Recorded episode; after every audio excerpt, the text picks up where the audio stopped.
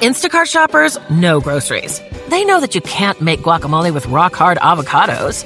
They know how to quickly find those peanut butter pretzels you can never find. And they keep you in the know by giving you updates about your order along the way. Let Instacart shoppers help take shopping off your plate so you can get time and energy back for what really matters. Visit instacart.com or download the app to get free delivery on your first three orders. Offer valid for a limited time, minimum order $10, additional terms apply. Instacart, add life to cart.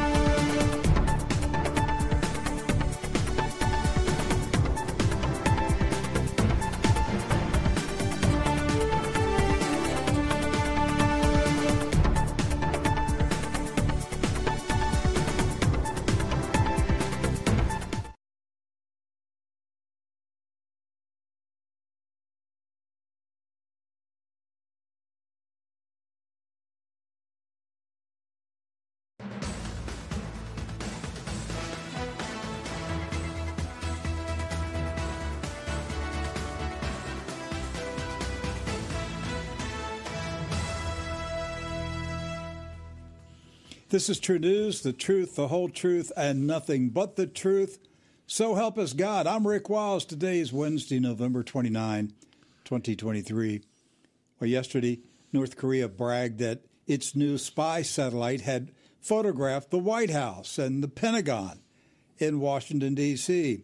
Today, the Iranian military released drone video footage of the USS Dwight D. Eisenhower as it transited through the Strait of Hormuz. Let's begin today's TruNews by looking at this report published by London's Telegraph newspaper today. Iranian drone films U.S. aircraft carrier entering the Persian Gulf. Doc Burkhart is here. Yes.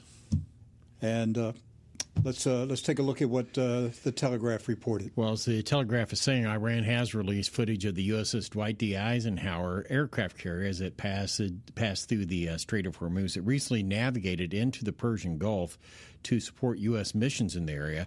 The aircraft carrier was accompanied by the guided missile cruiser USS Philippine Sea and guided missile destroyers USS Gravely and USS Stethem, and the French frigate Languedoc. And so.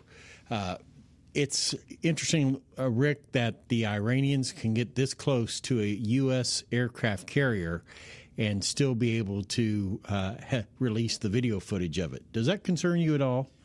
Uh, obviously, it concerns me. Um, does this uh, does this mean our our Navy ships have no drone um, alert system? That, that was my question. If it was an armed drone, then it had no resistance whatsoever. Right. That was my first thought when I saw the story today. Obviously, if if a if an attack aircraft was coming in, they would they would be watching it on radar. They would Certainly. be prepared for it. If if a, a, submarine was in the area, you would think that they would know that there's a submarine. Um, but they don't know that there's a drone flying over top of them. And like you said, it could be an armed drone. It could be. Uh, remember, we were talking yesterday about a suicide drone or a kamikaze drone that could, you know, plow into one of the ships and everything. Are you saying that the drones aren't showing up on radar? I don't know. It's a good question. I'd like to know. Or and and I hate to throw this out there, but I have to consider all possibilities. Is it possible that the U.S. allowed that's, footage that's to a possibility come out because um, it's helping to set the the stage for war with Iran. Right. But what we have reported in two days is this. Yesterday, North Korea released photographs of the White House and the Pentagon that it took from space, saying to the world, we can target the White House we can we can look down on the White House uh, like like an eagle and see who's going in and out of the White House and the Pentagon. We we can monitor the the vehicles that are driving into the parking lot. And if we wanted to target an ICBM, we've got the coordinates. Right. We can do this. That's followed up today with the Iranian military saying uh, we can fly a drone over top the USS Dwight D. Eisenhower freely, without any interference With no resistance, no interference. You should be concerned. Times of London reporting Qatar fears Mossad assassinations in Doha. There are top Hamas officials living in Doha. Right. And the negotiations between Hamas and Israel are taking place in Doha. Yes. Uh, and and and so you have um, the CIA director, Mr. Burns, is there. Uh, you have the Mossad director is in uh, Doha right now.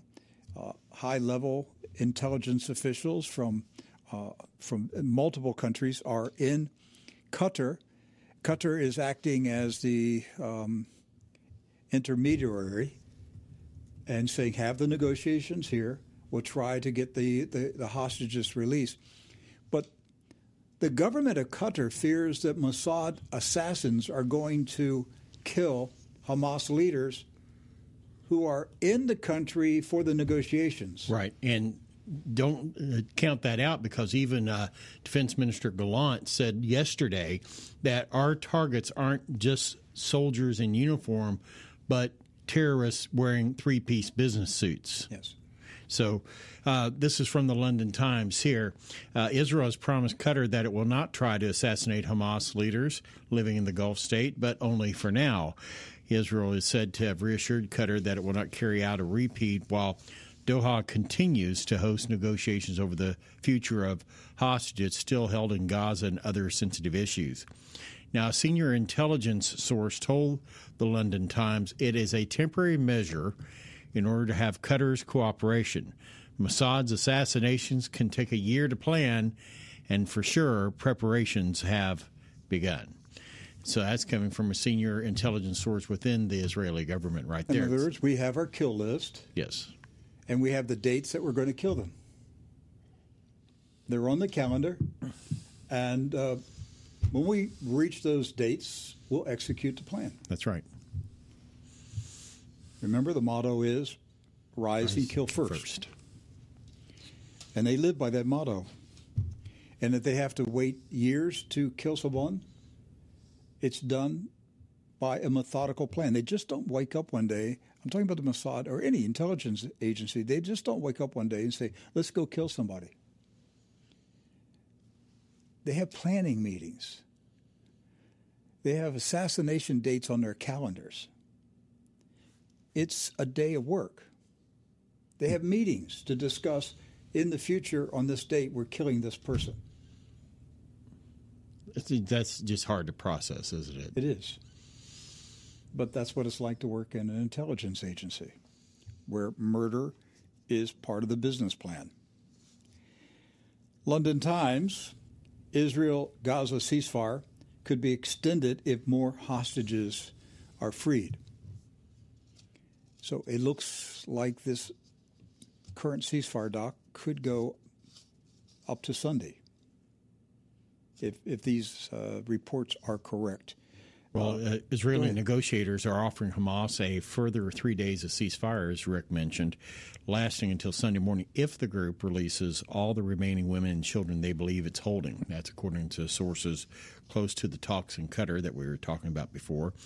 Israeli authorities now believe there are about 100 civilian women and children taken by Hamas and its partner militant groups during the attacks on October 7th.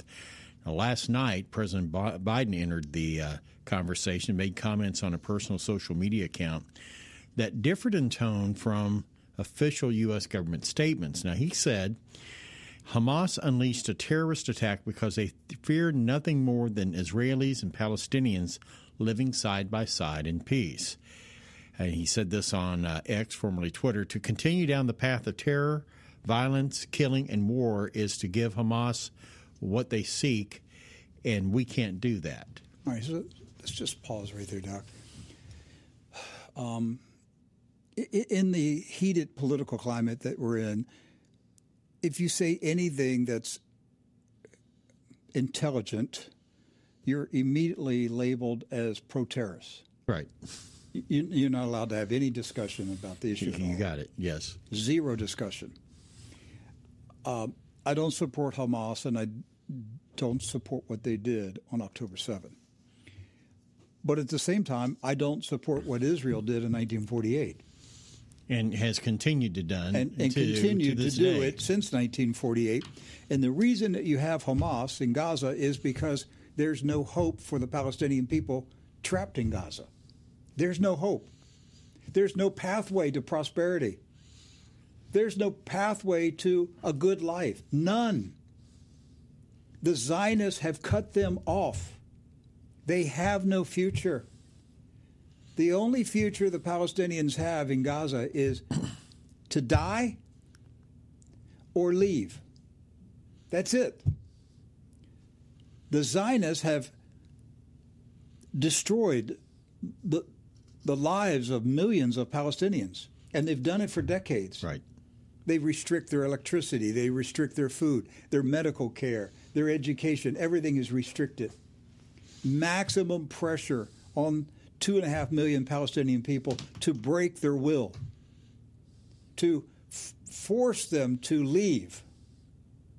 That's what it's all about. Yes. To break their will, force them to leave, vacate the land. And two and a half million Gazans have not left. They've said, do whatever you want to do to us. This is our land. We're not leaving. You have Hamas there because these guys are saying, we're not going to be so nice about this. We're going to get our freedom. We're going to get uh, we're going to get a release from this pressure. Or die trying. Or die trying. So they have chosen uh, the path of violence. But the first group that chose the path of violence were the Ashkenazim invaders who came in the 1940s. Yes. And took control of Palestine. They took up arms. They shed blood. Do you remember that the, the Jewish Zionists blew up the King David Hotel? That was targeting British, British soldiers. They yes. killed British soldiers. The Jewish Zionists were planning assassinations in London, including Churchill. That's right. Eventually, the, the Brits said, We're out of Palestine. This is just too much trouble than what it's worth. And the Zionists got control of Palestine. That was British mandate. The British Palestinian mandate was in effect until 1948. Right. The Brits threw up their hands and said, We're fed up with it. We're done. We're out of here. And they had it after World War One.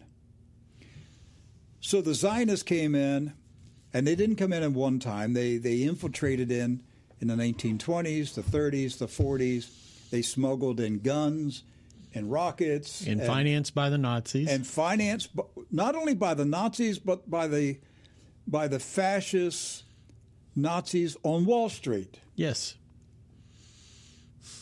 They all well, it's the same group. Yes. It's the same group. And so they were financed with both Rockefeller money and Rothschild money.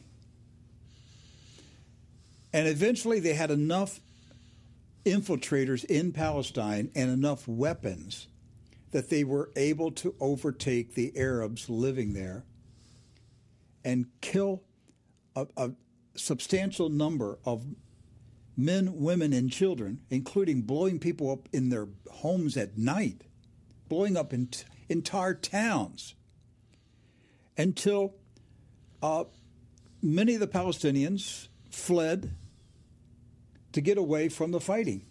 They went to different places. Right. Some went to Jordan, some went to Syria.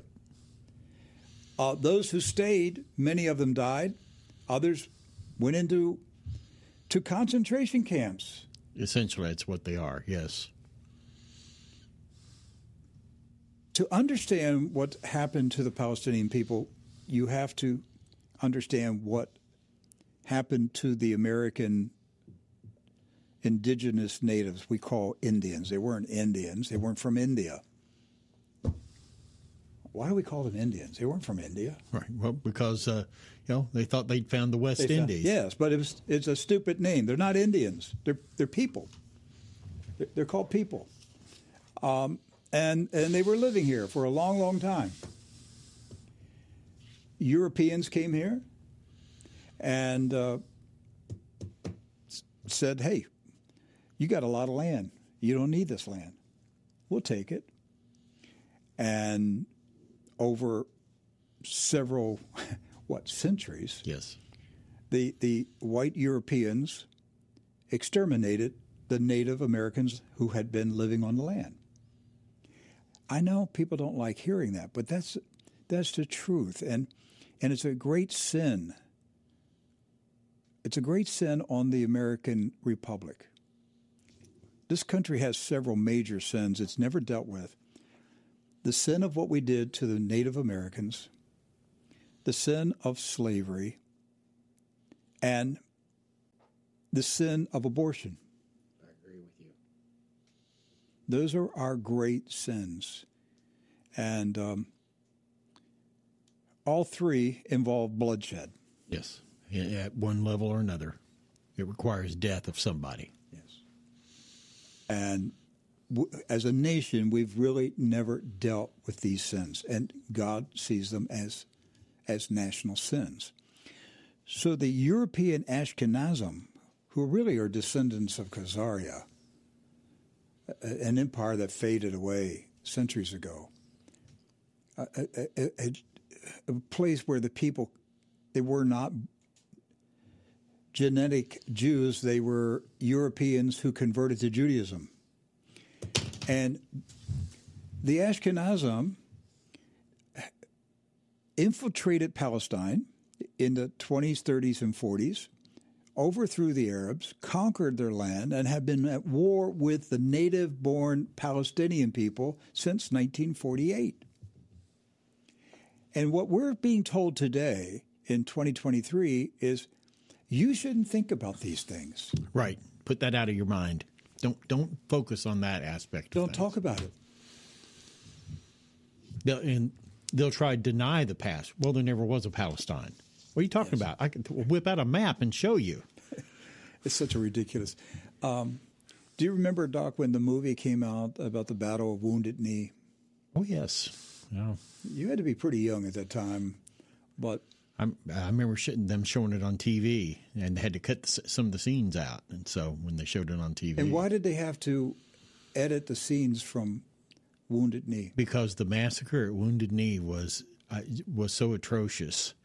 Uh, they had open pit graves for uh, uh you know for all the uh, Native Americans that were killed there.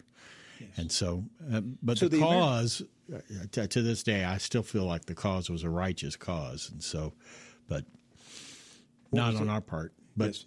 but the Native Americans standing up for four hundred years, we've been oppressed here uh, as a tribe, as a nation. Uh, you know, white Europeans took advantage of a group of people who did not believe in private property and said, "We're going to make it private property." Um, you know, it, it's a complicated situation now because we're so invested in you know everything that we've done in the past, but we don't like to look at that. That's the dark, bloody side of, of, so, of our life. Doc, when that all movie, based in greed. Yes, when that movie came out, Wounded Knee, uh, it was very controversial. Uh, a lot of Americans were angry about it. Uh, they were offended. Uh, it was considered unpatriotic to even go see the movie. Right. And uh, again, it was very painful because it, it contradicted the storybook history of America. Right. Bury my heart at Wounded Knee. Bury my heart at Wounded Knee. Yeah. So it was very painful because it, it contradicted the, the storybook narrative of the founding of America. Well, there is a storybook founding of the modern state of Israel. Yes. And it's taught on TBN and Daystar Television and all the Christian broadcasting networks. It's taught every day. Yes. It's taught every Sunday in tens of thousands of Zionist churches in America. It's a storybook narrative. Yes. and they usually have to use a deep voice to tell tell the story of too. Course, to kind of God brought Israel back to its land after yes. thousands of years in exile. And and that Israel is God's prophetic time clock. Right. So God used a globalist leaning organization to set up a secular Christ hating state to fulfill Bible prophecy. That's that, that's that, that's it. That's the narrative. And and in fact if you go back to uh, the Balfour Declaration, the, uh, Lord Balfour of Great Britain, the former Prime Minister and, and Minister of, of Foreign Affairs, uh, it was his famous letter that, called the Balfour Declaration that said Britain should uh, support the establishment of a Jewish state in Palestine. And the Christian Zionists treat that document as though it, it's scripture. Yes, they do. But Lord Balfour was a necromancer. He talked to dead spirits, right. not just once or twice, his entire life.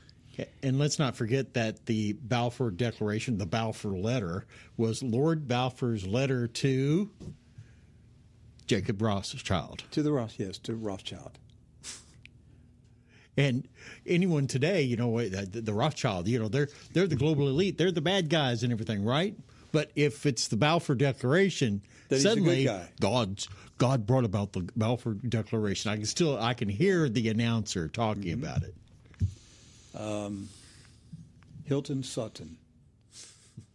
He's passed away. that name for Hilton. Sutton. He would speak like that. God said. God said he's bringing back Israel. Um, Lord Balfour was a necromancer. His entire family, you know, brothers, sisters, uncles, they were all necromancers. Yes. And, and not just, they didn't just dabble in it. They had like necromancy societies. Yes. They they studied the advancement of necromancy.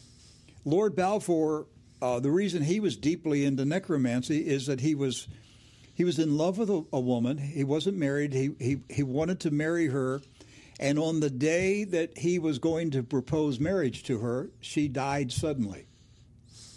And he spent the rest of his life and fortune on spirit spiritualists Right. trying to connect with her in the afterlife. Yes. He was trying to find her phone number wherever she was at, and he had accumulated fragments of of conversations that these various uh, spiritualists said was his his uh, girlfriend talking to him from the dead. This is the Lord Balfour of the Balfour Declaration. Right. But the Christian Zionists don't want to talk about that. And same goes for Herzl too. Uh, Herzl was involved in occult activity, and so uh, he was an atheist. But I don't know how he can be involved in the occult and be an atheist, but he was, and so, and yet he celebrated. You know, uh, the Christian Zionists take a tour out by his grave. Yes, they take you go you go on a tour a Christian Zionism tour of Israel, and the bus takes you straight to Herzl's grave, and he, and he was a, a socialist, communist, atheist, occultist. That's what's driving foreign policy in, in America today. So I'm going back to the, the Native Americans. What the European Ashkenazim are doing to the native Palestinians is the same thing that the European colonists and later American citizens did to the American native people. And that is, they either were exterminated or they were placed in concentration camps. And we call them reservations We called here. them reservations, but they're concentration camps. Here, I know you're living in this nice fertile land with a lot of trees and rich soil and everything, but you really are going to like this dry, barren desert that we're going to take you to. Right, and you're going to have to walk all the way. You're going to have to walk there, and you can cry all your way there, but you're going to love it when you get there. You're just going to love it. That's what we did to the Native Americans. The Jews have done the same thing to the Palestinians. They have done the exact same thing. They have built reservations. That's what they've done. They've been the make, They've been making them smaller and smaller and smaller by uh, bringing settlers into the West Bank. They're going to do the same thing in Gaza. Yes. So Gaza had two and a half million people living on a small strip of land. So what we have witnessed in the past four weeks is the utter destruction of almost every dwelling on the Gaza Strip. So, the, what the Jews are saying to the Palestinian people at this point in time is, well, things have changed. You now have no home.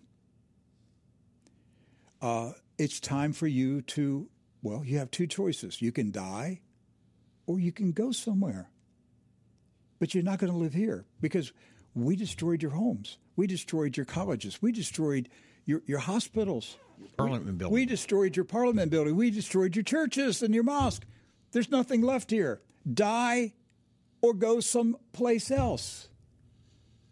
That's what the Jews are offering the Palestinian people right now.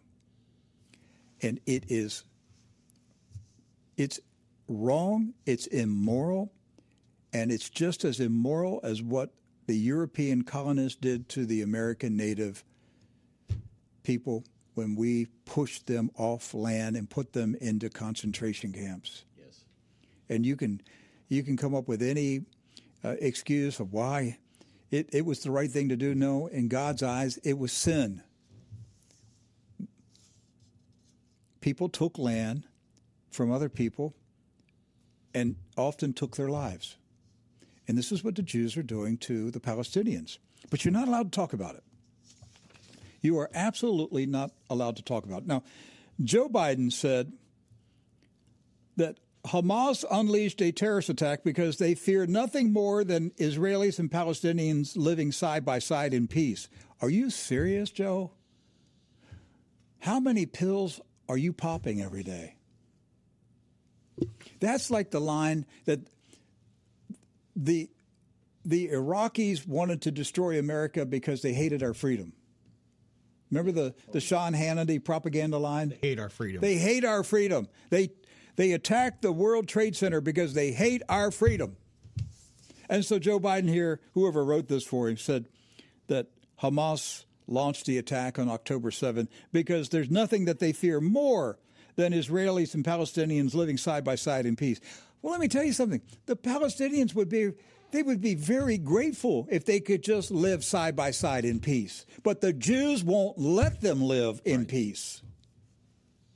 That is propaganda. You absolutely cannot discuss anything in fairness. In America, I don't know what it's like right now in Europe and Australia and the other Western nations, but in America, you cannot have a intelligent, fair, unbiased conversation about Palestine and Israel. You cannot have it. It has to be totally 100% pro Zionist, or you are pro terrorist and you have to be shut down. Yes. If you've been paying attention to news talk, radio, uh, talk radio shows, um, the, the, the, the, news television channels, if, you've been paying attention to them for the past month, they are so glaringly, obscenely pro Zionist that it it's enough to make you want to vomit. I, I, can't watch any of it. I can't listen to any talk radio anymore. I can't watch the news. It is so pro Zionist and anti Palestinian that it is disgusting. You cannot have a fair conversation. Um, I'll, I can give you some examples here. So here's a New York Post article. Uh, uh, there's a model. I don't know who she is. Gigi Hadid. Okay, whatever do you follow the modeling industry? I don't. Okay. So apparently she's famous. But she admitted that she failed to fact check a social media post accusing Israel of keeping children as prisoners of war. She said, I regret that. See, her, her career was threatened yesterday. Yes. She, she made a post on social media that said the IDF arrests Palestinian children and keep them as prisoners of war. Well, that is a fact. That is a fact. They've arrested Hundreds. at least thousands, 13,000 children 13,000 since the year 2000 or 2003. 13,000 Palestinian children have been imprisoned by Israel. For what? Being you, Palestinian. For being Palestinian, uh, making a face at an IDF soldier, uh, picking up a rock, you know, a child picking up a rock, and, and they get arrested and put in prison. And so she made a statement on social media. Well, they came down on her. Oh, and, a ton of bricks. And she retracted it, and she said, "I regret it. I didn't. I didn't do the fact checking. I didn't think." Well, who who were the fact checkers? Zionists. The fact the fact checkers online are Zionist funded organizations. Yes. So you have to check the facts with the Zionists. And if it doesn't line up with them, then it's not true. Yes. So she backed down. She said, I, I didn't check the facts. Well, there's nothing to check. It's out there. It's been known for for decades what Israel's doing to the Palestinians. Usually on Friday, they shoot a couple of them in the head. It's like every Friday, some Palestinian boys get shot in the head. or the chest or the knee. or yes, That, that's their favorite they, target. they like to shoot them in the leg. They like. Do you know how many crippled Palestinian young men are walking around with one leg, hobbling around in Palestine because they've been shot by IDF snipers? So anyhow, uh, that, that's one example. Here's another one: Financial Times. Senior CIA official posted pro-Palestinian image on her Facebook page. Oh man, they're after this person. This is a high level CIA official. Here's the image a Palestinian waving a Palestinian flag. right. That's it, Doc. That's it, right there. That's a pro Palestine image. Yes. But according to the Zionists and the Zionist controlled news media, that is an act of terrorism. That is prohibited speech. That is hate speech because you're showing a Palestinian man waving the flag of his country that is under military occupation by the Zionists. Yes. And he's doing it as a proud Palestinian who's saying, We will not submit to the Jews. You can kill us, you can crush our homes, but we are proud Palestinians. We will not submit to you. And for doing that, that is a crime. That is now a hate speech crime. Yes. In Great Britain, you can go to prison for waving a Palestinian flag. They have now weaponized displaying Palestinian flags as support of terrorism. This is just. So this is a high level official in the CIA, and I don't mean just any flunky inside the Central Intelligence Agency. This is somebody that helped prepare briefings for several presidents of the United States. Right. So, a top CIA official posted a pro Palestinian image, the same one that you see there, two weeks after Hamas attacked Israel, in a rare public political statement by a senior intelligence officer on a war that sparked dissent within the Biden administration itself. The CIA's Associate Deputy Director for Analysis changed her Facebook cover photo on October 21st to an image of a man waving a Palestinian flag, the one that you see there, that is often used in stories criticizing Israel. Financial Times has decided not to name her after the intelligence agency expressed concern about her safety. Well, why, why, Yeah, why she was she not safe? Who was it the Palestinians were going to attack her? They're concerned about her safety. Right. So, who was going to hurt her? Whoever doesn't like that po- photo. Right. So, in a separate Facebook post, the senior intelligence officer also published a selfie with a sticker saying "Free Palestine" superimposed on the photograph. You see that? Uh, I've seen that on social media. Uh, one person familiar with the image said it was posted to Facebook years ago and long before the current conflict. The officer is a career analyst with extensive background in all aspects of the Middle East, and this post of the Palestinian flag was not intended to express a position on the conflict said the person familiar with the situation. Well, what else was it supposed to express?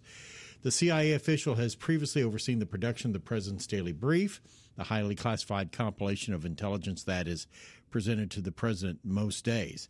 Now, the deputy CIA director for analysis and his two associates are also responsible for approving all analysis disseminated within the agency. Uh, the former U.S. intelligence official said the image raised concerns on several levels, including the fact that the CIA has strong relations with Israeli intelligence. Now, given the CIA's longstanding, incredibly close relationship with the Israelis in a liaison capacity, this would be highly irregular for a senior agency official. Given the role Director Burns is playing in the ongoing crisis in Israel, social media activity along these lines by a senior U.S. intelligence officer reflects exceptionally and surprisingly bad judgment, said a former intelligence official. A fourth, they, they, got a whole bunch of former officials. A fourth former official said the posting of the image appeared biased from somebody who is supposed to be fundamentally unbiased. You, you unbiased? We, we have an unbiased Central Intelligence Agency. So the definition of unbiased in America is you completely support Israel. You don't question anything Israel does. You don't question Zionism. You don't say anything negative or critical about Zionism or the state of Israel. That is the definition of unbiased. Yes. Unbiased is to be 100% biased in favor of Zionism. Right. Then you're unbiased. But if you have any other thoughts, you're unbiased and you have to be dealt with. Uh, some of you are, might be you might be struggling with why, Rick, why are you so why are you so hung up on what's happening to the Palestinians? What does that got to do with us here in America? I'll tell you why. There's two reasons. Number one, uh, because I have a soft heart towards people who are, are oppressed. I just naturally fall on the side of justice. That's just the way I am. I just naturally fall on the side of justice. When I see injustice, I get upset about it.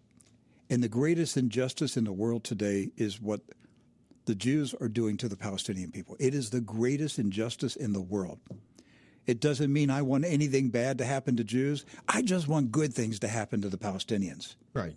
It's not right. It's not fair what has been done to them and what is being done to them today. I want to see that wrong made right. I don't want anything negative or bad or harmful to happen to any Jew on the planet. I just want to see the Palestinian people have a fair and decent, good life. And the people who are standing in the way of it are the Jews in Israel. That you have to deal with it. That's the number one reason. But the second reason, which is just as important, and this is where this affects you. The same people who are oppressing the Palestinians are the same people who are oppressing you and me in America.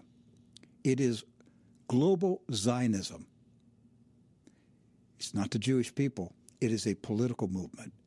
Zionism is dangerous. It is a radical, dangerous, deadly political movement, and it seeks world domination, just like Nazism did and communism. Zionism seeks global domination, and they have uh, they've accomplished dominion over America and most of the West. We just saw last week Argentina fell to the Zionists. The people who are suppressing your freedom of speech, deplatforming you, delete, forcing you to delete your, your social media posts, the people who are uh, wanting gun control and gun confiscation in this country, the people who are protecting abortion, the people who are promoting homosexuality, sexual perversion, transgenderism, are the same people who are oppressing the Palestinian people. The same people who gave you the COVID pandemic and the lockdowns and the mandates and the vaccines are the same people who are oppressing the Palestinian people. You can't ignore the Palestinian people and do something about the attack on your freedom here in America. It's it, the same group. You have to draw the connection. And by fighting for the Palestinian people, you are fighting for yourself by opposing Zionism in Palestine, you are opposing Zionism in America or Canada or Great Britain or Australia. And at the heart of Zionism is the philosophy that there is a certain group of people who are better than everybody else. It is supremely racist. Supremely racist. It is the most racist movement on earth. It's more racist than the KKK. It really is, Doc. They are racist. They believe that they are physically, mentally, morally superior to non Jews. And they have a right. It's, it's interesting. They, they will claim a divine right to rule the world, and yet they deny God. They'll use the Bible to justify their power grab, but they deny the God who inspired the Bible. But that's part of their game. And many Jews do not accept Zionism. Many Jews reject Zionism's beliefs and and agenda. Uh, there's a certain group of Jews out there that believe that Jews are under a curse right now, that they've been dispersed throughout the world because they're under a curse by God for not obeying Him back in Old Testament times. Yes, and that's true. It is true. And their greatest disobedience was the rejection, rejection of Jesus Christ. And in 70 AD, God led the Roman army to Jerusalem and destroyed their temple yes. and, and Jerusalem. And, and, and what you have now are men trying to undo the acts of God. Yes. We, men, we defy the curse of. We're God. going to defy God. We're going to reestablish the state of Israel. We are going to build a new temple that he tore down. We are going to do everything that God undid. It's all man made. Hey, let's take a quick break. We'll be back in a minute.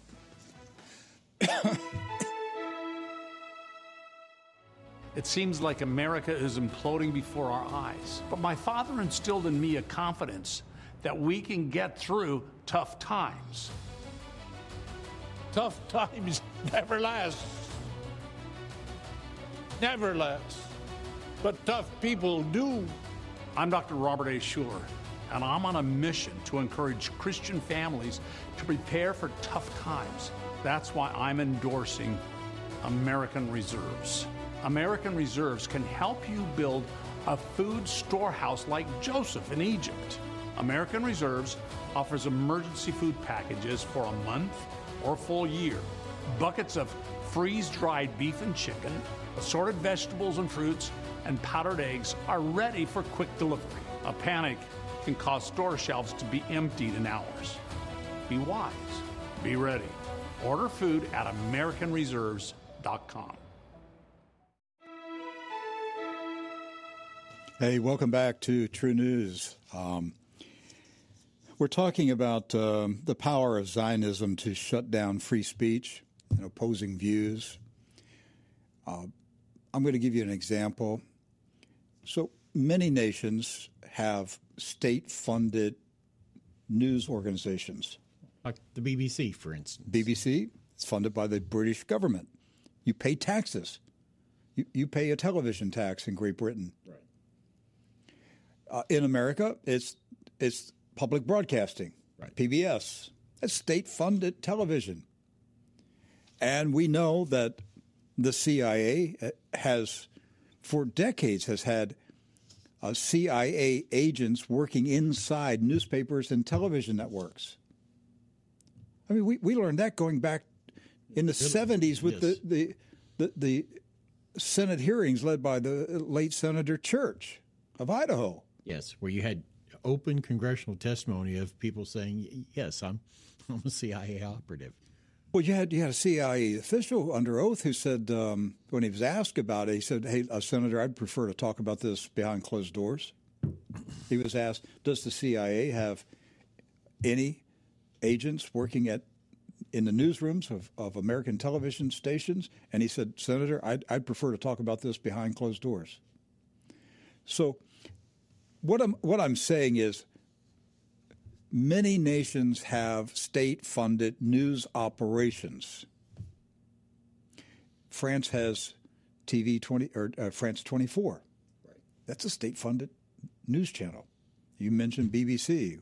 Uh, uh, Canada has uh, the Canadian Broadcasting uh, Channel. Uh, Australia has has a state-funded news service. Okay, so it's nothing new about it. Germany does. I mean, you go country by country by country. So why is it shocking that that Iran has a state-funded news channel? It was it's called Press TV. It's state funded television. Now, this actually happened about two years ago, but I, I just want to show you what censorship looks like. And this is America. So if you go to the website of presstv.com, this is what you find. This website has been seized. The domain presstv.com has been seized by the United States government in accordance with a seizure warrant. This is what censorship looks like. Right. And who who demanded that the website be seized? The Jews. Who else? The Jews demanded that Washington seize the website of Press TV. Why? Because it was a news site they, they couldn't control. Right. So if you can't control it, shut, Shut it, it down. down. That's why we see censorship in America. Almost all of the free speech attacks in America in the last 10 years have been led by Zionists. Your right to speak your mind is under attack by Zionism. That's why I am a vehement opponent of Zionism. I'm not an opponent of Jewish people. I'm an opponent of Zionism. I believe in free speech. I believe Zionists should have free speech. I believe everybody should have the right to express their views. I don't go on the warpath looking for a way to shut people down who don't like me. There's a lot of people who don't like me. I don't spend my time fighting with them. It's their loss. They don't like me. It's their losses. I can't right. do anything about it. You know, why? Why would I want to go on an attack and and spend money and time and lawsuits and everything trying to shut down somebody who doesn't like me? That's their right to not like me. But Zionists say you don't have a right to not like Zionists. You have to like us and you have to accept the crap that we give you. Because that is their attitude.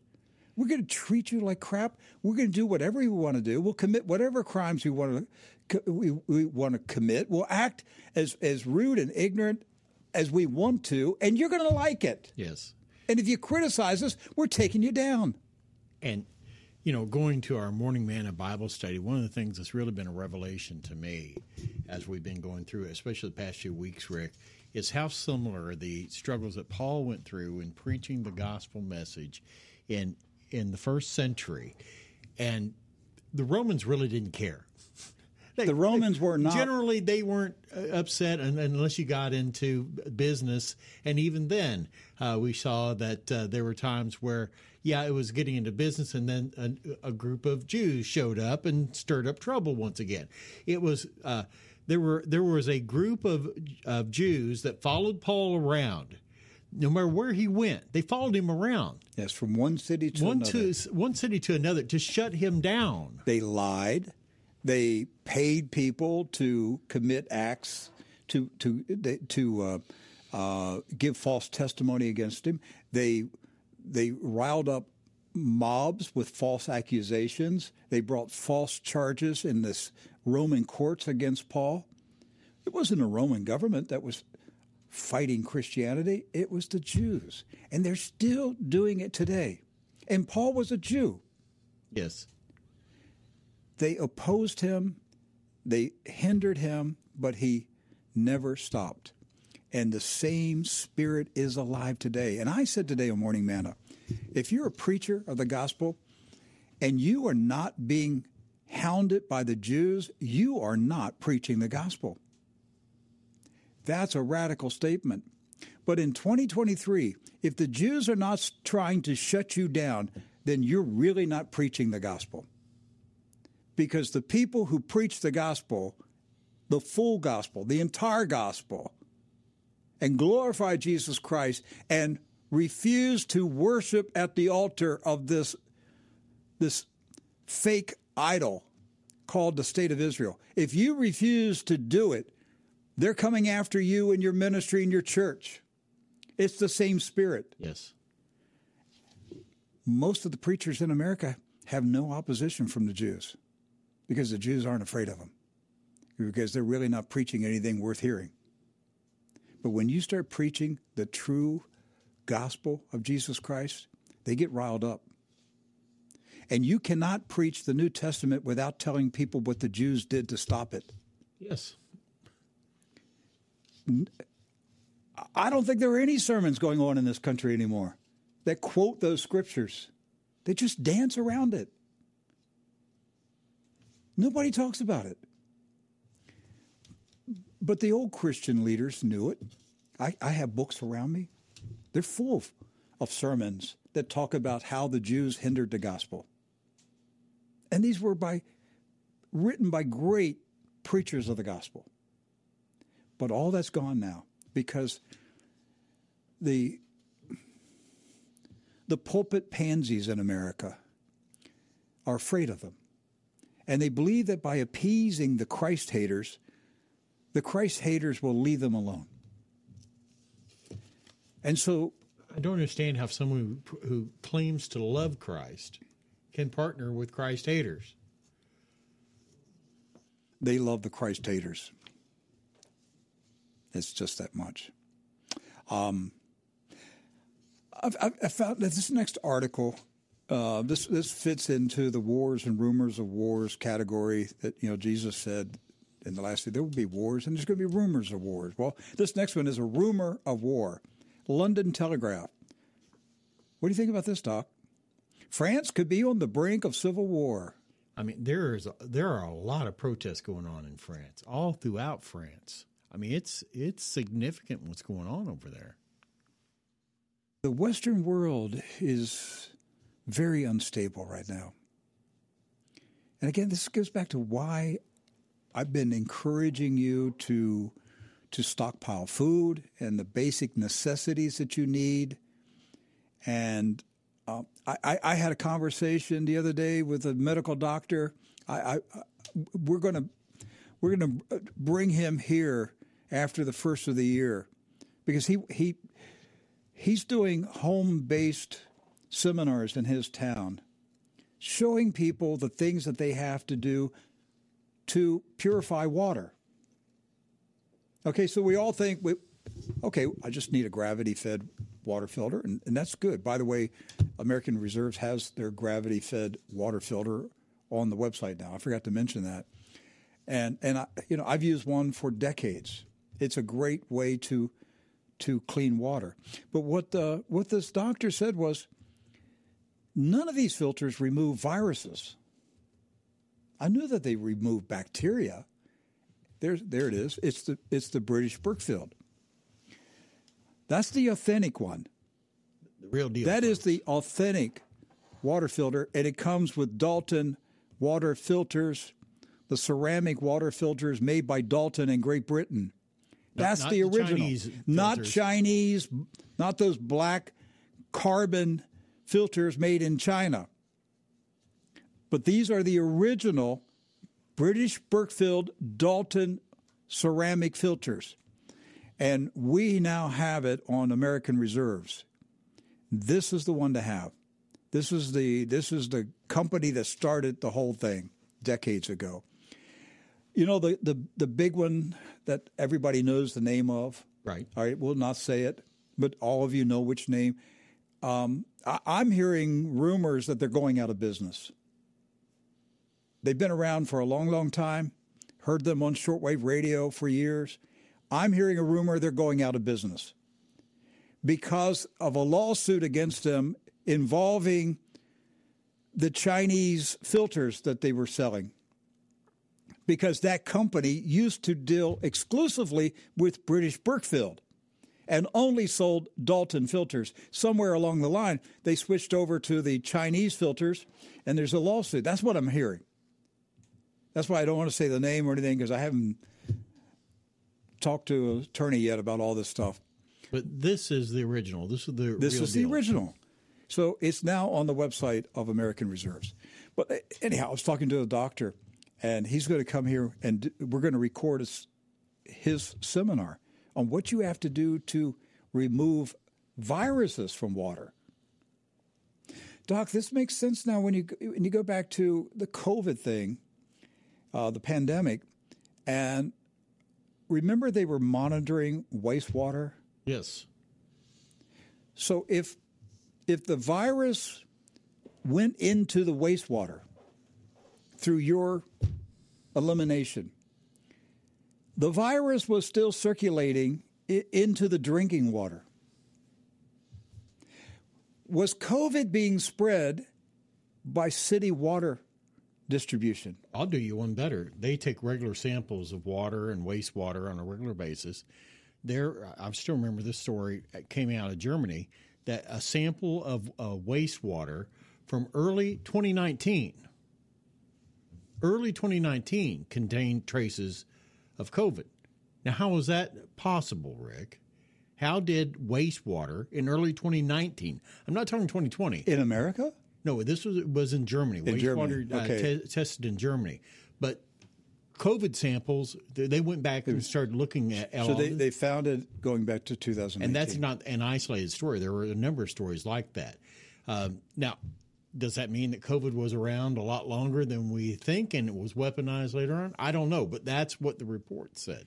Well, the one thing I know is that I'm seeing signs that we are headed into a COVID 2.0 experience for 2024. Yes. Look at this story from the Daily Mail.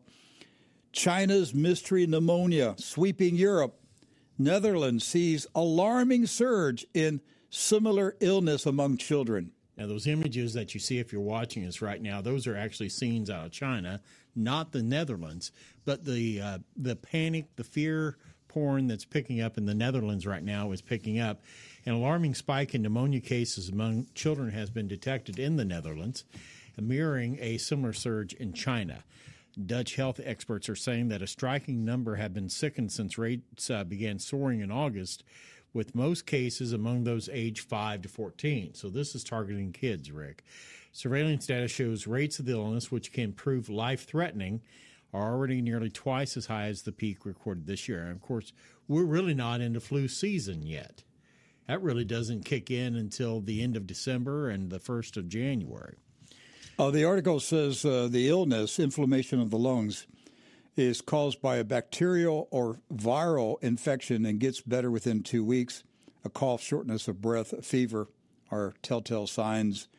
Uh, some people become very uh, sick, especially those over age 65, plus babies and young children, and those with lung conditions.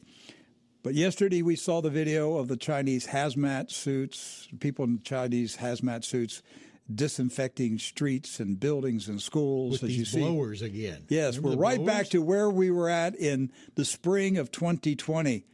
So let's learn from their tactics.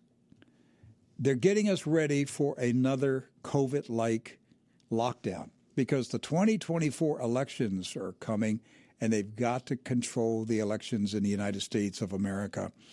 One final story before we take a break. This is number 11. Um, Novosti News Service. Scientists warn of the strongest magnetic storm of the year. Doc, it's coming in starting tomorrow. Right. I've been kind of watching this past couple days. And and this one is uh, this one's big. Uh, in the coming days, one of the strongest magnetic storms of this year is possible, and this is according to a a Russian uh, space weather forecast center, and the uh, the employee is Maria uh, Abanina, and according to her, the storm could reach the level of G3, which is strong, or G4, very strong. Quickly, I want to show you what G3 is. G3 is directly affecting power grids or causing disruptions in satellite navigation and radio communications. G4, severe with voltage control, erroneous operations of protective devices. Another Carrington event? Coming in starting tomorrow and going for several days. So be ready. It, we could be hit with a magnetic storm on planet Earth. We're going to take a break for Station ID. We'll be back in just a few seconds. You're listening to WWCR International Shortwave Radio. You can find TruNews on frequency 12.160 from 12 p.m. to 4 p.m. Eastern and on frequency 4.840 from 10 p.m. to 2 a.m. Eastern. Connect with us on Rumble, Facebook, X, and GETTR.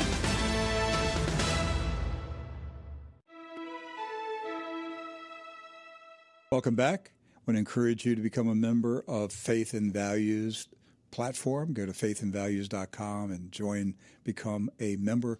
Uh, there's a seven day free trial, and um, you can check out the platform. You'll get to meet a lot of TruNews fans who are hanging out there. Our plans for 2024 is to add uh, more podcasts. Uh, we're searching for podcasters uh, outside of the TruNews world. Uh, Faith and Values wants podcasters not just talk about news, but to talk about various subjects. And we're looking for uh, podcasters who are informative and uh, uh particularly and anointed. Engaging. Huh? Informative and engaging. Informative, engaging, and anointed. You've been called by God. You've got something to say that's worth hearing and uh, that's that's one of our big goals. Another goal, I'll tell you, these are our goals for 2024, and and and um, some of you probably have already received a, a, letter that I sent out for telling you what we plan for 2024. This is God willing. These are the plans that we believe He wants us to, to work on. Number one, to increase the size of the faith and values platform by adding a lot of new content. And that requires an investment of time and capital in developing the content. Number two, to enlarge, to build a network of Daniel 11 micro churches, home based cell churches. We've got tens of thousands of people that are part of this ministry. Many of you do not belong to a church anymore. Many of you have not had the Lord's Supper for years. Many of you have no contact with other Christians on a daily basis. We want to get you into a, a home based cell group in your neighborhood.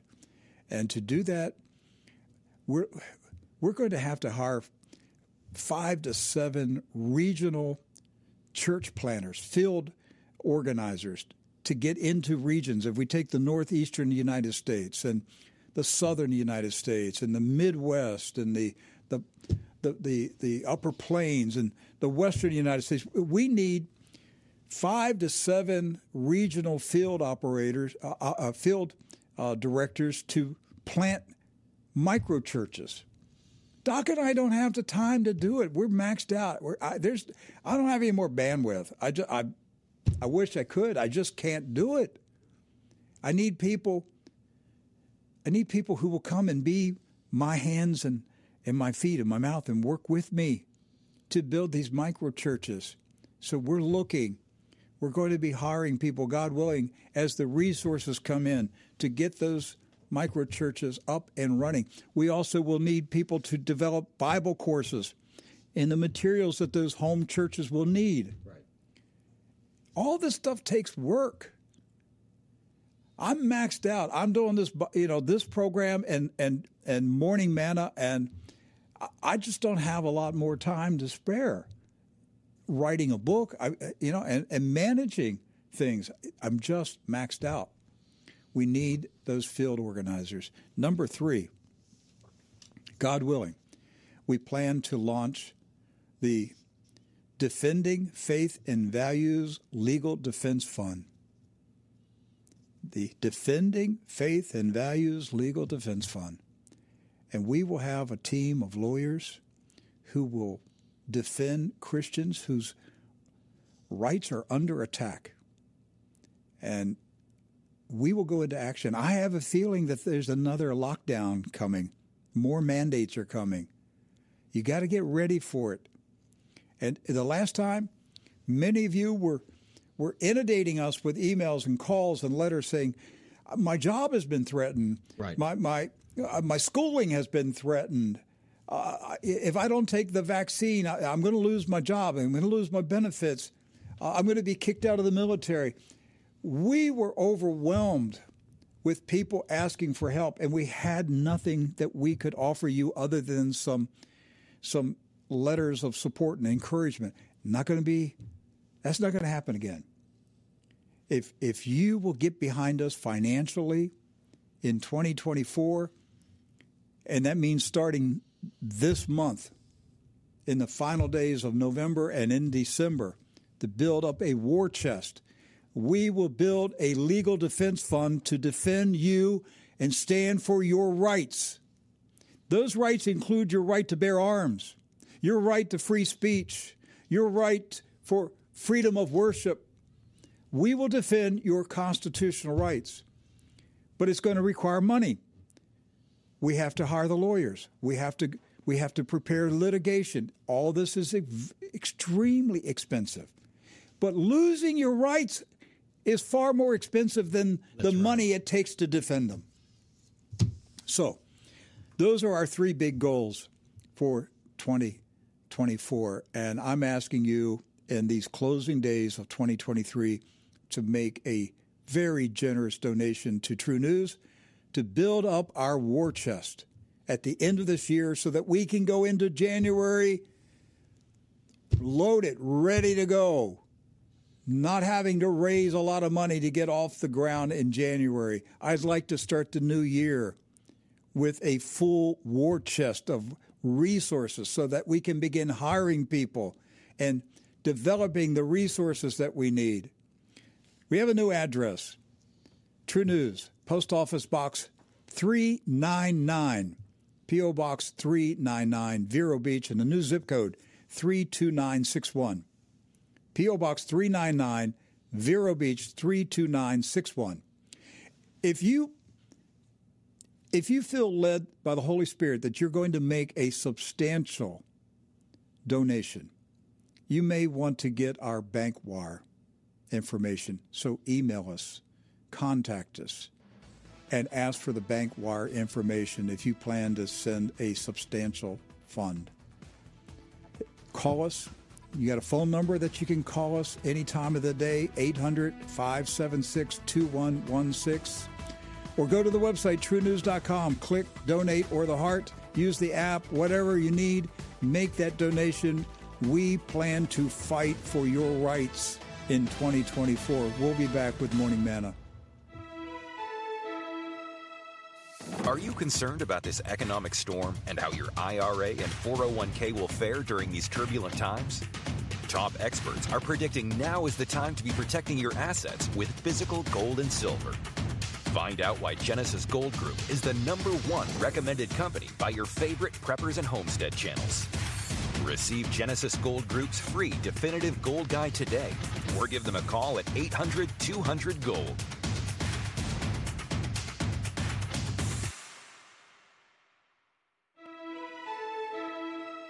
Dear gracious Father, we thank you for this awesome, beautiful, wonderful day that you have made for us. We will rejoice in it and be glad.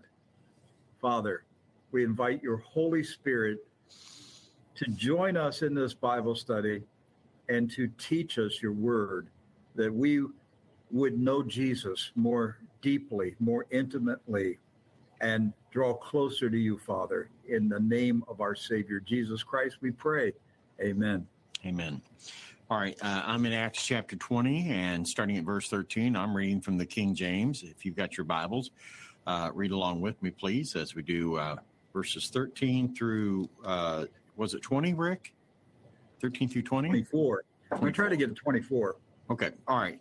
Uh, uh, verse 13, as and we went before the ship and sailed unto Assos, there intending to take in Paul, for so had he appointed, minding himself to go afoot. And when he met us at Assos, we took him in and came to Mytilene. I'm going to mess this up today, Mytilene. And we sailed thence and came the next day over against Chios. And the next day we arrived at Samos and tarried at Trogyllium. And the next day we came to Miletus. Paul had determined to sail by Ephesus because he would not spend the time in Asia, for he hasted, if it were possible for him, to be at Jerusalem the day of Pentecost verse 17. And from Miletus he sent to Ephesus and called the elders of the church. And when they were come to him, he said to them, You know, from the first day that I came into Asia, after what manner I have been with you at all seasons, serving the Lord with all humility of mind and with many tears and temptations which befell me by the lying in wait of the Jews. and how I kept back nothing that was profitable unto you, but have showed you and have taught you publicly and from house to house, testifying both to the Jews and also to the Greeks repentance toward God and faith toward our Lord Jesus Christ. And now, behold, I go bound in the Spirit unto Jerusalem, not knowing the things that shall befall me there, save that the Holy Ghost witnesseth in every city, saying that bonds and afflictions abide me. But none of these things move me, neither count I my life dear unto myself, so that I might finish my course with joy and the ministry which I have received of the Lord Jesus to testify the gospel of the grace of God. God bless God. the reading of his word today. Praise God. Um, I don't know how how much we'll get into all these verses. It, it, it's uh, it's an important um, uh, sermon by by Paul, and and I want to I want to devote the appropriate amount of time. So we may not finish it today. Uh, starting in the, the first uh, several verses, uh, 13, 14, 15, we're still in Dr. Luke's travel log, and uh, he's giving us the details of their trip. Uh, but we, going ahead to the ship, set sail for Assos, and intending to take Paul aboard there, for he had so arranged, intending himself to go by land. When he met us at Assos, we took him aboard and came to Mytilene. So remember, Paul Paul went out sleep. He preached till till daybreak. Remember the, the little boy that fell out of the window. So this is the next day, and Paul's Paul has not had any sleep. Um, Paul departed Troas. He walked south along the Roman road to uh, Assos, which was probably about 20 miles, 32 kilometers. And he chose to go by land while his traveling partners went by sea. And there's no explanation for Paul's decision to go by land. Uh, Luke and the delegation boarded the ship at Troas. They sailed for Assos. That was the uh, coastal city in uh, Mysia. And, and it had a very active, vibrant harbor that had a significant um, trade and travel industry. So Paul met up with them and he was taken on board the ship as they sailed for Mytilene. And you know, you know what's interesting, Rick, that it says later on this passage that he hastened to get to Jerusalem. He was in a rush to get there, and yet he but he walked on foot here. So yeah, uh, there's no, I don't know the explanation for it. I, I, don't either. Other than maybe just led by the Spirit, to uh, Holy Spirit told me to walk this one out, fellas. So, but yes. apparently all the rest of them went by ship, and Paul, in this case, maybe traveled alone. We don't know that. And, and it, you know, Doc, it may have been a, a an issue for safety that he he he. Uh, led the Jews to believe that they were all on a ship. Maybe that's it. And yeah. he went a separate way. We don't know. Um, and, and Luke didn't bother to tell us. Now, it's interesting, uh, just on a side note, there's a little uh, information. So when we when we get to uh, the city Mytilene, and that, that that was a port city on the southeastern coast of the island of Lesbos. Uh, Lesbos is a Greek island in the northeastern Aegean Sea, and Mytilene is the capital city. Uh, according to Greek mythology, Lesbos was the name of the god of the island. Now, this is this is what you're going to find interesting. Sometime around 650 BC, there was a a woman who lived on the island. Her name was uh, Sappho, and she was a uh, a poet. and she wrote love poetry. And a lot of people interpret her love poetry as addressed to women. And so the word lesbian comes from the name Lesbos, the island Lesbos.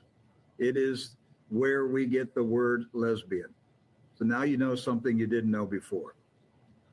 Um, so um, they journey on from uh, Assos to Medellin, uh, uh, Medellini. Uh, then we get to verse 15, sailing from there. We came the following day opposite of um, Chios. The next day we touched at Samos. And then we stayed at, here we go, Trogyllium. And the day after we came to Miletus. Yes, we're all, this is just Luke's um, very detailed travel log. All right. So, um, you know, it's it's like uh, you know in the in the gospel of according to Matthew, the begots, uh, the, the, the the lineage of Jesus. So and so begot so and so. There was a reason God put it in the Bible.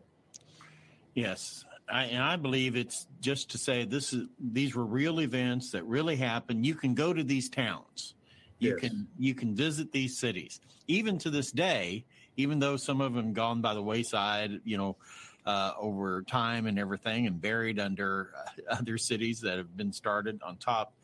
But archaeology continues to confirm what the scriptures say.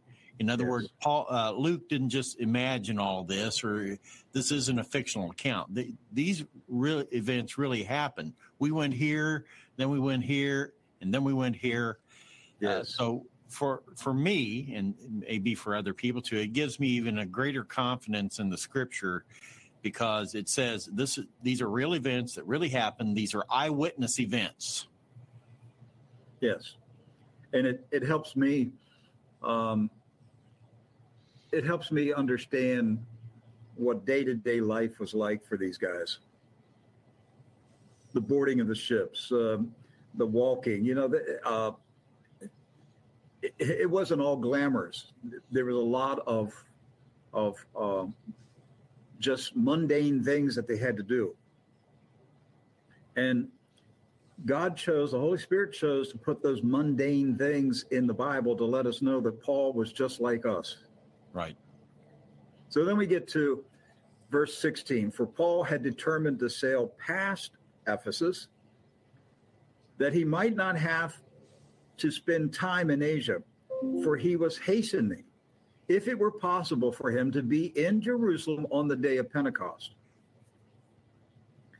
By remaining at Miletus instead of going to Ephesus, Paul had the flexibility to embark on his voyage at any moment because they had a port and he was in a central hub location. He could just jump a ship and go. Um, he determined to sail past Ephesus. He, he didn't want to spend unnecessary time. Uh, and it wasn't that he didn't care about the people, but Ephesus was a major city, and he knew that if he went there, he was going to spend a lot of time. His primary goal was to get to Jerusalem, and he wanted to be there on a specific day, Pentecost. Why Pentecost? Two reasons for the Jews. It, it's a significant festival that attracted tens of thousands of Jewish pilgrims from throughout the world who would travel to be in Jerusalem for Pentecost. That gave him a, a big audience to speak to. And anybody that would be saved would take the gospel back to their home city. Number two, uh, Pentecost was the the birth of the church when the Holy Spirit came to dwell inside the believers. And uh, so Paul's plan was to uh, continue his journey from Jerusalem to Rome. And again, Pentecost was the time he wanted to arrive in Jerusalem. He had a very specific reason to be there. Verses 17 through 19. From Miletus he sent to Ephesus and called to himself called to himself the elders of the assembly. When they had come to him, he said to them, You yourselves know from the first day that I set foot in Asia, how I was with you all the time, serving the Lord with all humility, with many tears, and with trials, which happened to me by the plots of the Jews. So, Paul, um, Paul strategically decided to call the leaders of the church. The elders of the church were his his audience. He knew he had he had a short amount of time and he had to speak directly to the church leadership. He knew if he got if he stayed in Ephesus, he was going to be going to house parties and dinners and breakfast. I mean, it's just the way it is. Um, he was going to have to be sociable. He was going to have to um, give time to everybody in Ephesus that wanted to connect with him and, right. and, and fellowship with him. So he called a meeting of the elders. And the elders, uh, the term is the same, it's interchangeable for bishops, overseers, uh, pastors. These are the leaders of the church. And they're responsible for shepherding and overseeing their individual congregations. So he wanted to have a conference with the church leaders. And this was his opportunity to give them his parting words of, of counsel and wisdom and admonition. So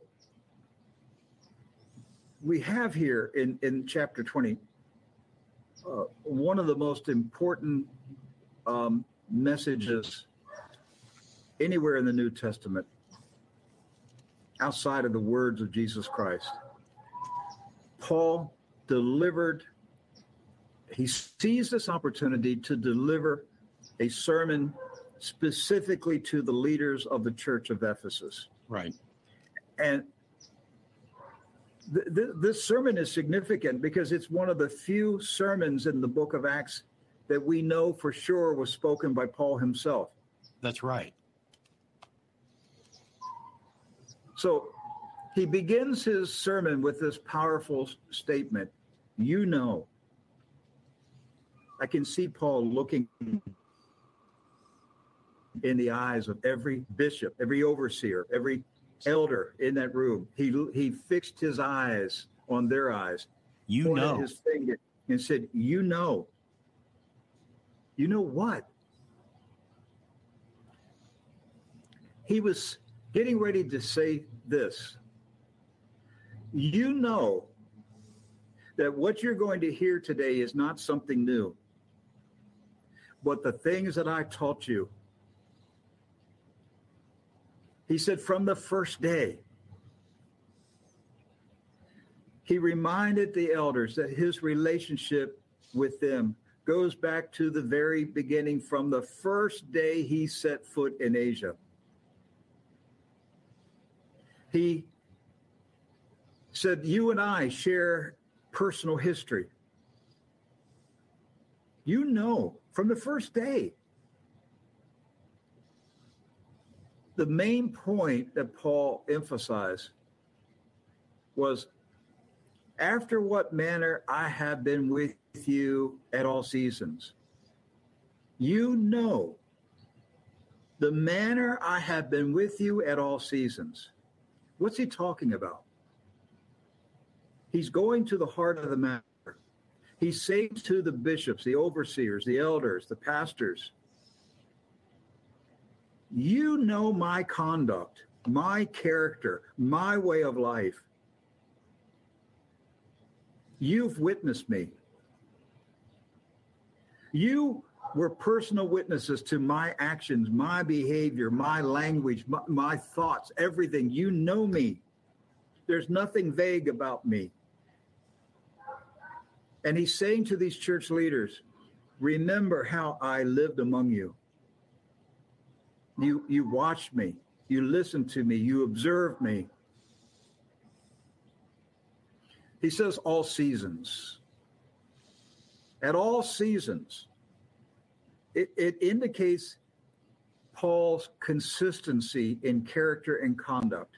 Right. And that his behavior did not change because of circumstances.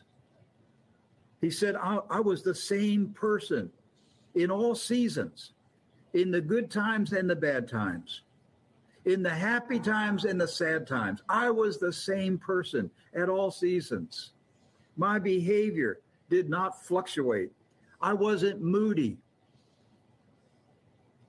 but I had a deep rooted commitment to Jesus Christ and his work. And then he says, he talks about serving the Lord. He reminds them that the core of his life and ministry is serving the Lord Jesus Christ. It wasn't, his devotion was not a job, it wasn't a profession, it wasn't a career, it was a duty. It's a calling that shapes every aspect of his life. And Paul was saying to them that his service to Jesus was not confined to just his role as an apostle, but it extended to every area of his life. In other words, he, he was saying, I would live this way whether I was an apostle or not. yes. See, this is this is a message to you and me. Paul saying here, I would live this life of devotion and dedication to Jesus Christ, whether or not I was an apostle.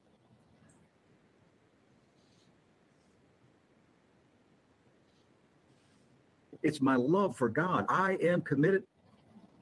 So he's he's underscoring the importance of living a life of service to God and recognizing that every task, every assignment, no matter how small or great, is an act of worship when it's done with the right attitude and intention. Then Paul says, with all humility of mind.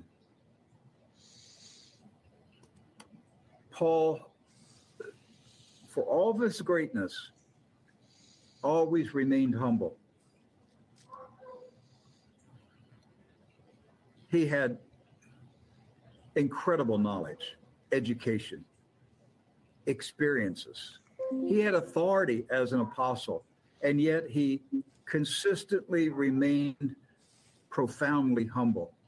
Yes. And it wasn't a show, it wasn't a facade, but it was the genuine disposition of his heart. He truly was humble. And he didn't exalt himself. Yeah, go ahead, Doc. I was going to say in other passages, uh, you know, in the epistles, Paul writes, "I, I've got reason to boast. I could boast. Mm-hmm. I, I could tell you." that I'm educated. I'm a, a, Jew of the Jews. I'm a Pharisee of the Pharisees. I'm, I could boast in all of this, and yet I submit myself to Christ. And so, he, yes. and he reiterates that message again here to the elders uh, from Ephesus, saying, "You know, I could exert my authority. I could do this, but instead, I'm going to be your example. I'm going to walk in humility on this, and I'm going to be led by the Spirit, just like you should be led by the Spirit as well." Yes, you know, if you if you compared Paul with the other apostles, I mean, look at Peter. Peter was a, a fisherman he, he, he owned a fishing business. Okay, it's, it's a good that's a good trade. He he knew how to fish on the sea. He could make a living fishing. He knew how to sail a boat. He knew how to cast a net. Um, it, the man was physically strong. He worked hard. You know, fishing on the sea, is a, a it requires uh, you got to be a tough guy to do this work. Yes. But you compare Peter to Paul Uh, in the natural level, right? Peter didn't have any education. Paul was essentially a lawyer. He was he was highly educated. He was refined. He if if he had stayed a Jew, he would have probably become the high priest at some time. But here he is now, decades later, after his experience in Damascus, and hardly anybody remembers him. You know, you go back to Jerusalem. Do you think the Sanhedrin was thinking about Paul? They, if anybody, that man had his career was on track to be high priest, and he threw it all away. The last I heard, he's wandering around out there in the wilderness, going from town to town, talking about a guy we we executed decades ago and he's out there wasting his life. That's how the Jews in Jerusalem saw Paul. Paul was a humble servant of the Lord. And he's really the, the example for all of us. He said, with many tears, his devotion to Christ came with a steep price to pay.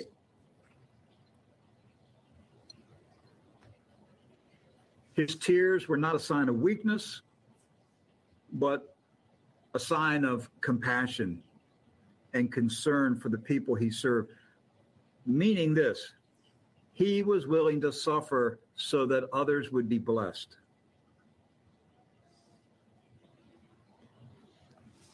You know that there were there were many days that he sat alone somewhere and asked the Lord, Why do I have to suffer this much? There's nothing wrong with asking that question. Why, Lord? Why? Why do I have to go through these trials and tribulations? I'm helping people. I, I, I am devoted to you, to you and your kingdom, and I serve others, and yet my life is full of of pain and emptiness and and trouble. And and and so Paul said I've served Christ with many tears. It, it was a humble way to say to these church leaders can you match my tears before you judge me, before you criticize me on anything, can you match my tears? Have you cried as much as I have cried for the church? Have you suffered as much as I have suffered for the church? Have you loved the people as much as I have loved the people? And then he says, and temptations. Paul had temptations? He sure did. He acknowledged the presence of trials and challenges and temptations. And he's he's primarily talking about the difficulties and hardships that he faced in traveling to preach the gospel.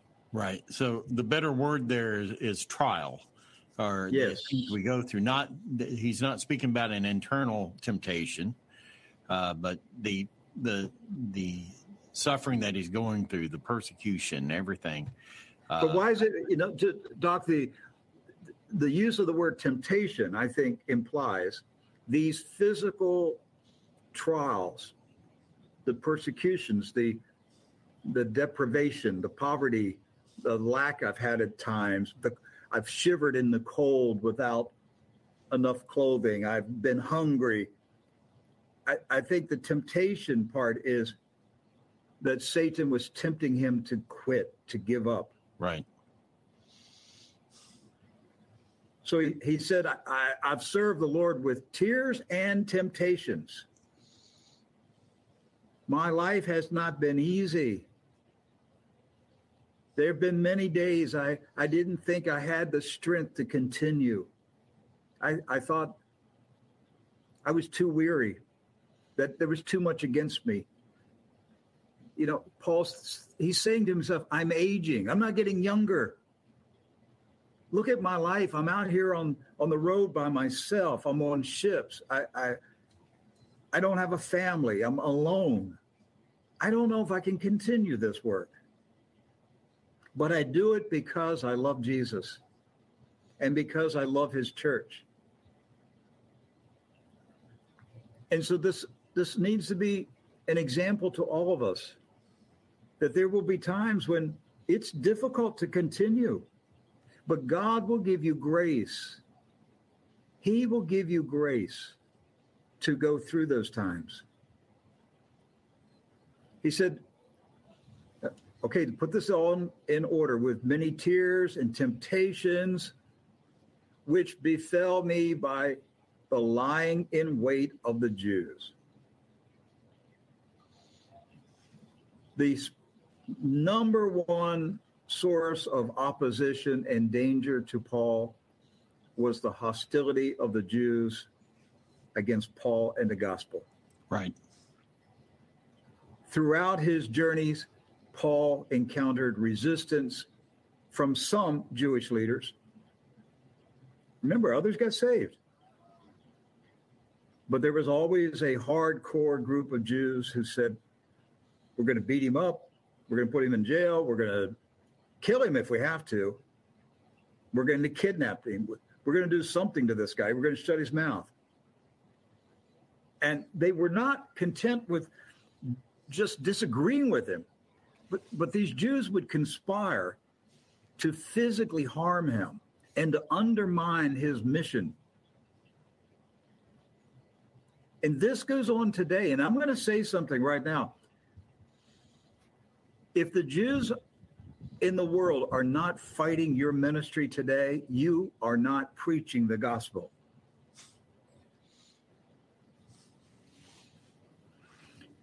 If the Jews in 2023 are not seeking to bring you down, hinder you, oppose you, silence you, then you're not preaching the gospel. Right. So most of these preachers in America are not preaching the gospel because they have no Jewish opposition at all. In fact, the Jews are delighted in them, which that in itself ought to be a, a, a red flag. So, what we see in verse 19 is Paul's insight into his life of dedicated service to the Lord, humility, compassion, perseverance, willingness to face opposition for the sake of the gospel. Then we move on to verses 21, 20, 21. How I didn't shrink from declaring to you anything that was profitable, teaching you publicly and from house to house, testifying both to the Jews and to the Greeks repentance towards God and faith toward our Lord Jesus. We'll start with fearlessly proclaiming the truth. He said, I did not shrink from declaring to you anything that was profitable for your soul. Right. I didn't hold back. I didn't know things that God shared with me, and I didn't share it with you. I didn't keep wisdom and revelation for, for my own personal benefit and edification. I I gave you everything the Lord revealed to me. I told you everything. I didn't hold back anything. If it was profitable to you, to your soul, I delivered it to you. I wanted your soul to grow, to prosper. I wanted your life to be prosperous, profitable content. Paul's teaching was focused on what would be profitable for the spiritual growth of the people of God. Yes.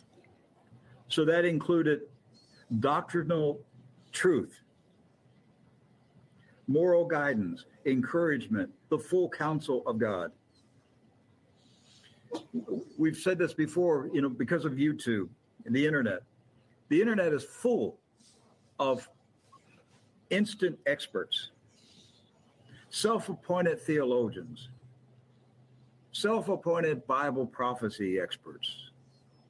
And their, their, their videos and their websites, many of them are putting out a lot of doctrinal error because they themselves are not students of the word and they haven't suffered for Christ. Yes. See, see if you the suffering will burn out a lot of junk in your in your in your ministry. If you're willing to suffer for Christ, you're going to throw overboard anything that's worthless. That that's true. You know why? I'm not going to suffer for something that's not true. That's why. Who is who would suffer for something that's not true? See, the suffering separates the boys from the men. The boys run away,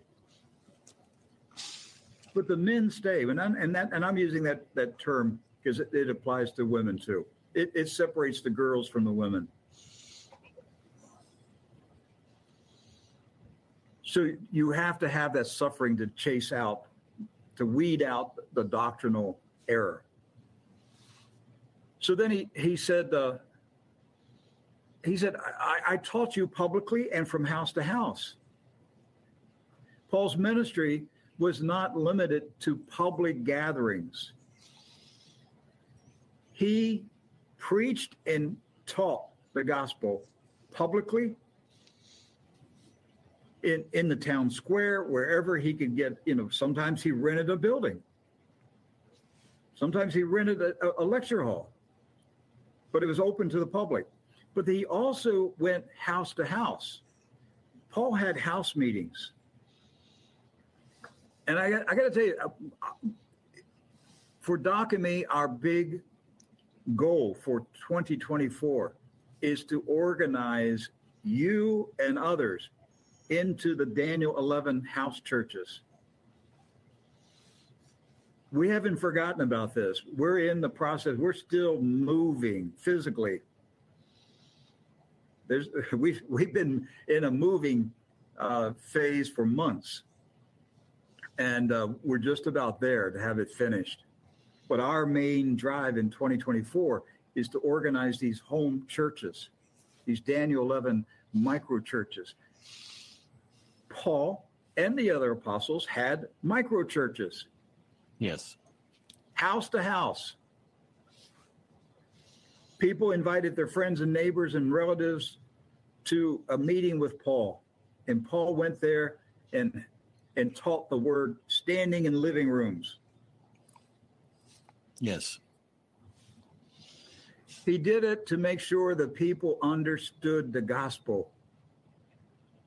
Can you imagine having Apostle Paul in your home?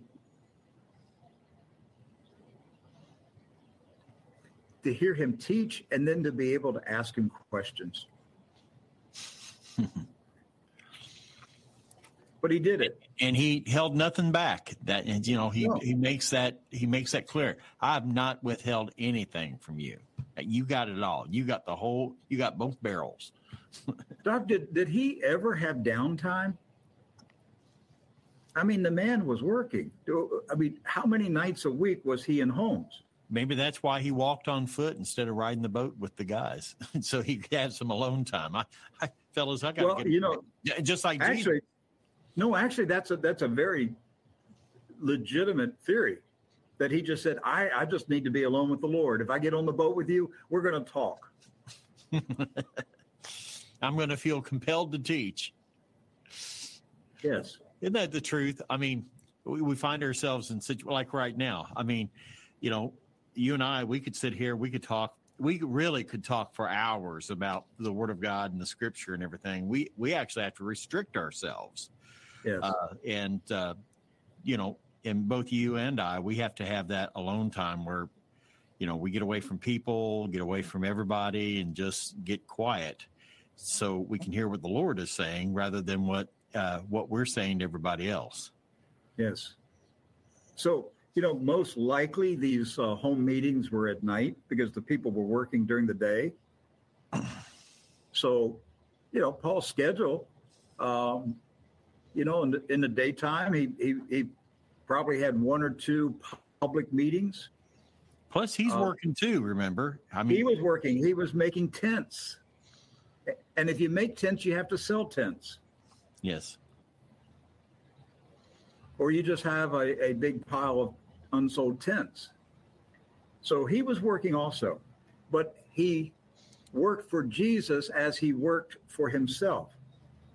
What, what do I mean? Because as he was making tents, he talked to everybody about Jesus. right. So he delivered a message, a message of repentance. And this message was delivered equally to Jews and Gentiles. He had the same message. All must repent, turn from their wicked ways, believe in the name of Jesus, and be baptized into his holy name Father, Son, Holy Spirit. So repentance and faith are not exclusive to specific groups. These are universal principles that are applicable to all humanity. It's the same for everyone, Rick. Yeah, there's not Yes. two classes of of people based on uh, where they were born or their genetics or their uh, her- hereditary status. Jews and Gentiles, we come to, by repentance to God and faith in the Lord Jesus Christ. That's That's right. that- that's it. And repentance and faith are intricately connected. You you cannot if you preach repentance, you have to preach faith. If you preach faith, you have to preach repentance. It's one of my criticisms of the of the faith movement in the modern church. And I have Right. nothing against they preach faith, but they seldom preach repentance. And there was a time where there was the emphasis on repentance, which is a good thing too, but no, not walking No faith. in that. Right. So you, you, you can have, a, let's say, um, you know, fundamental fundamental Baptist churches would really come down hard on repentance, Right. but they never taught faith. Yes. You have to teach them together, repentance and faith. So this was consistent, faith and repentance, repentance and faith. This was consistent in Paul's preaching, whether he was speaking to Jews or Gentiles, whether he was speaking to philosophers in Athens or peasants in Lystra. It didn't matter to him. They heard the same message. And he emphasized these central themes repentance and faith, the foundation to Christian doctrine. And so, this is a lesson for us today to, to always deliver that message together repentance and faith. Then we get to verses 22, 23. Now, behold, I go bound by the Spirit to Jerusalem, not knowing what will happen to me there, except that the Holy Spirit testifies in every city, saying that bonds and afflictions wait for me. He expresses this strong, unwavering determination to travel to Jerusalem. And this had been going on for a while because, um, you know, it was back in chapter 19 when he was uh, in Ephesus, back when he was in Ephesus before, that he felt being led by the Spirit to go to Jerusalem and then ultimately to Rome. Now, we don't know whether the Holy Spirit said specific words or anything, but, uh, you know, he felt purposed in his spirit I have to go to Jerusalem and I have to go to Rome. And so he's uh, reiterating this message to the elders from Ephesus. You remember when I was there in Ephesus and the Lord spoke to me about going to Jerusalem and Rome? I'm reminding you, I'm, I'm purposed in my heart on this. This is the Spirit's leading on this. Yeah, Paul, uh, uh, Doc, you see this uh, is a transition. Earlier, he's led led in the Spirit to go to Jerusalem and Rome. Now he's bound in the Spirit. Yes. He's saying, I can't get out of this. That's good. I, I'm I'm locked I'm locked down. I am bound in the spirit to go to Jerusalem and Rome. So Huh. I hadn't thought about that before. That there is yes. that transition there. It's a transition. So he he says uh, he's saying you know whatever fears or any um, reservations I have, it doesn't matter. I'm going. I have to get there. I've set my face as flint. I'm going to go. I'm going to fulfill this this goal. And uh, so then um, we get to verse 24. But these things don't count, nor do I hold my life dear to it, so that I may finish my race with joy in the ministry which I received from the Lord Jesus to fully testify to the good news of the grace of God. So he's expressing. Go ahead, Doc. No, I'm, I, you know, it just occurred to me on that verse. Do you think Paul knew that he was going to perish in Rome? Yes. On this verse. Yes. Yes. If he's talking do, about finishing his course there. Yes. Yes, I do. And I believe he was looking at the faces of his uh, brethren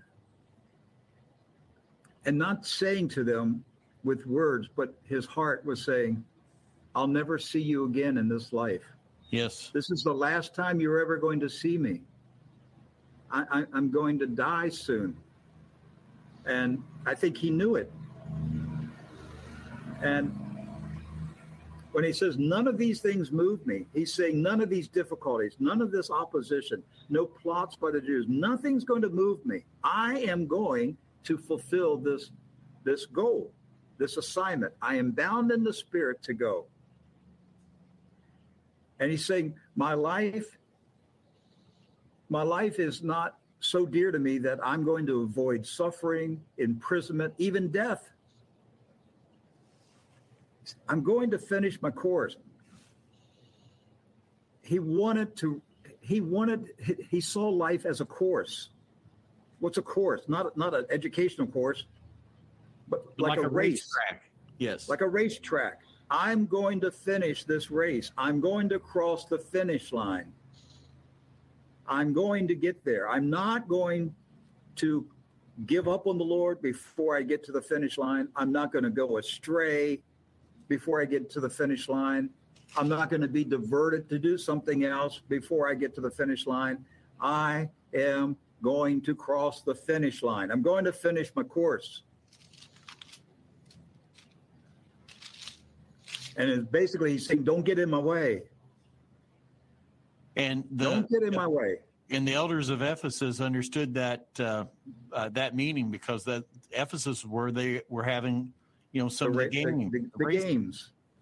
Yes, the Ephesian games were held there, like the Olympic Games. So I, I yeah, so Doc, I do believe that he he understood. He had some type of revelation from the Holy Spirit that he was approaching the end of his life,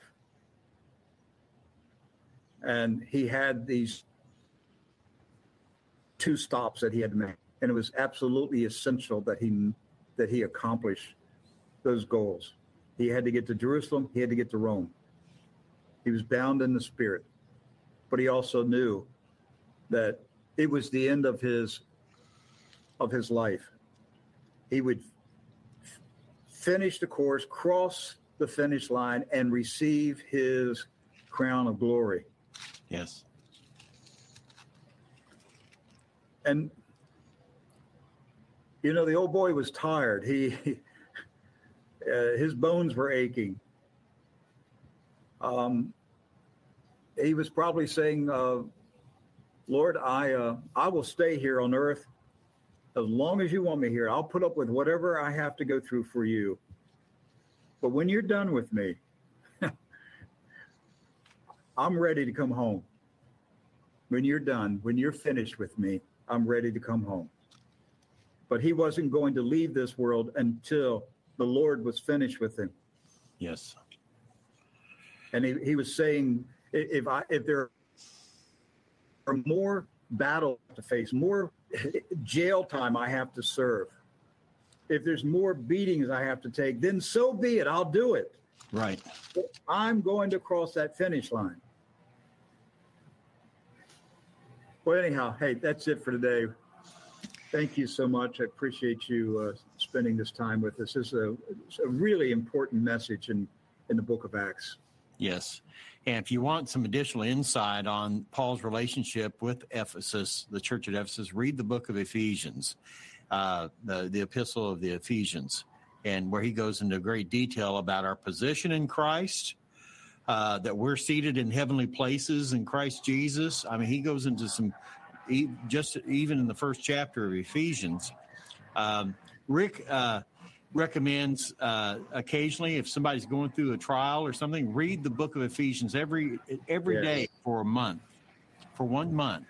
Uh, read it out loud. It's only about five chapters, and read it aloud. Yes, read it aloud, and it's life changing. So Paul had an expanded message. Really, if you want to get the the full uh, panorama of what Paul said to the elders, read the book of Ephesians. And yet, at the same time, we read in Revelation chapter 2 that at some point later on, the church in Ephesus left their first love. That's right. And so, none of us are immune to the uh, temptations and trials of life and neglecting that first love, even if we've had right. a message directly from Paul. I know. That's that's a sobering message, Doc. Yes. Sobering message. All right. Hey, listen, thank you, everybody. We appreciate you being here for Morning Manna today.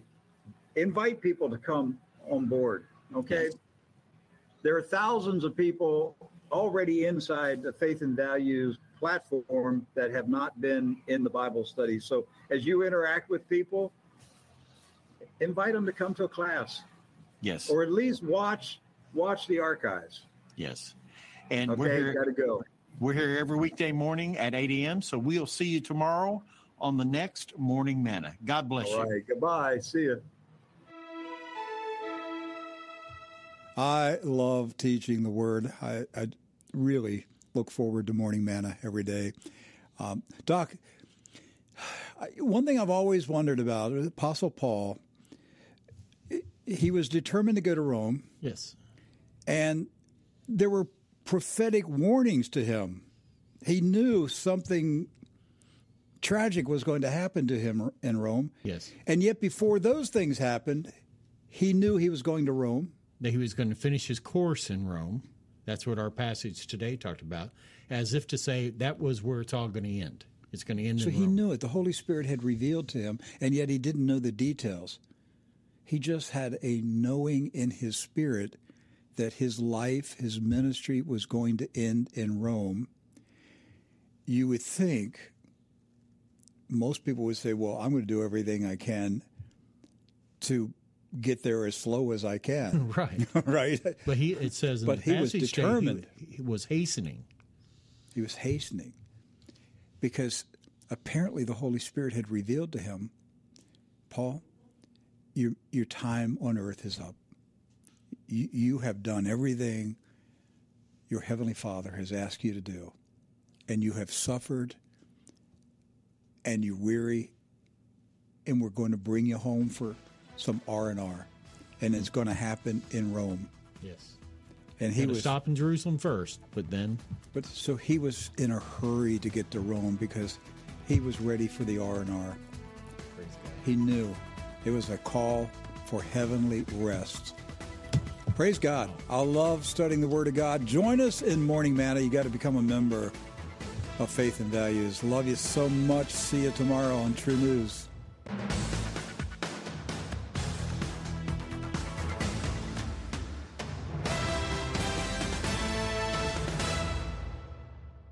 Listening to WWCR International Shortwave Radio. You can find TruNews on frequency 12.160 from 12 p.m. to 4 p.m. Eastern and on frequency 4.840 from 10 p.m. to 2 a.m. Eastern. Connect with us on Rumble, Facebook, X, and GETTR.